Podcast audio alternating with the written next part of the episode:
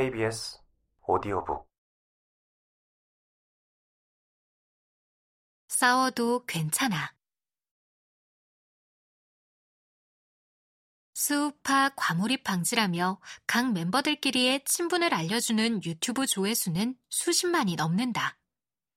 하지만 관계성에 대해 더 자세히 할수록 더 많은 것이 보인다.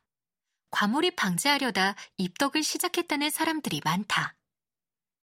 시미즈는 프라우드먼과 활동하다 팀을 나와 개인 활동을 하다가 라치카에 들어갔고, 리정과 립제이는 모녀 상황극을 촬영할 정도로 친하다. 허니제이는 노제가 고등학생 때 춤을 가르친 적이 있으며, 노제는 리헤이가 차린 학원의 강사로 일했다.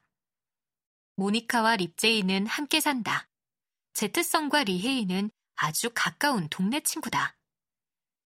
스우파를 좋아하는 팬들은 이제 방송국이 제시한 화면 뒤로 들어가 각 크루원들의 관계도를 다시 그리고 있다.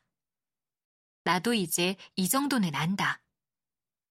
이들은 스승과 제자였다가 선후배였다가 배틀의 상대자가 되었다. 안 좋게 끝난 인연도 있고 좋은 인상을 받고 스쳐 지나간 이들과는 다시 관계를 맺기도 한다.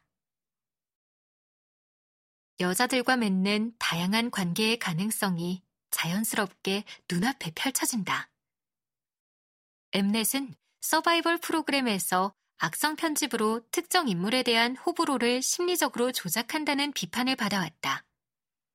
이번에도 그런 점이 없지는 않았지만 크게 부각되지는 않았다.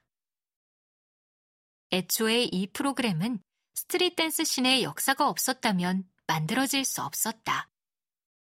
역사가 있는 곳에는 항상 갈등이 있게 마련이니 화해를 하면 다행이겠지만 못한다고 해도 큰 상관은 없다. 배틀은 배틀일 뿐이니까. 싸움도 해봐야 는다. 이 언니들이라면 아무리 싸워도 안심할 수 있을 것만 같다. 싸워도 괜찮다. 그게 다 서사가 되고 역사가 될 것이므로.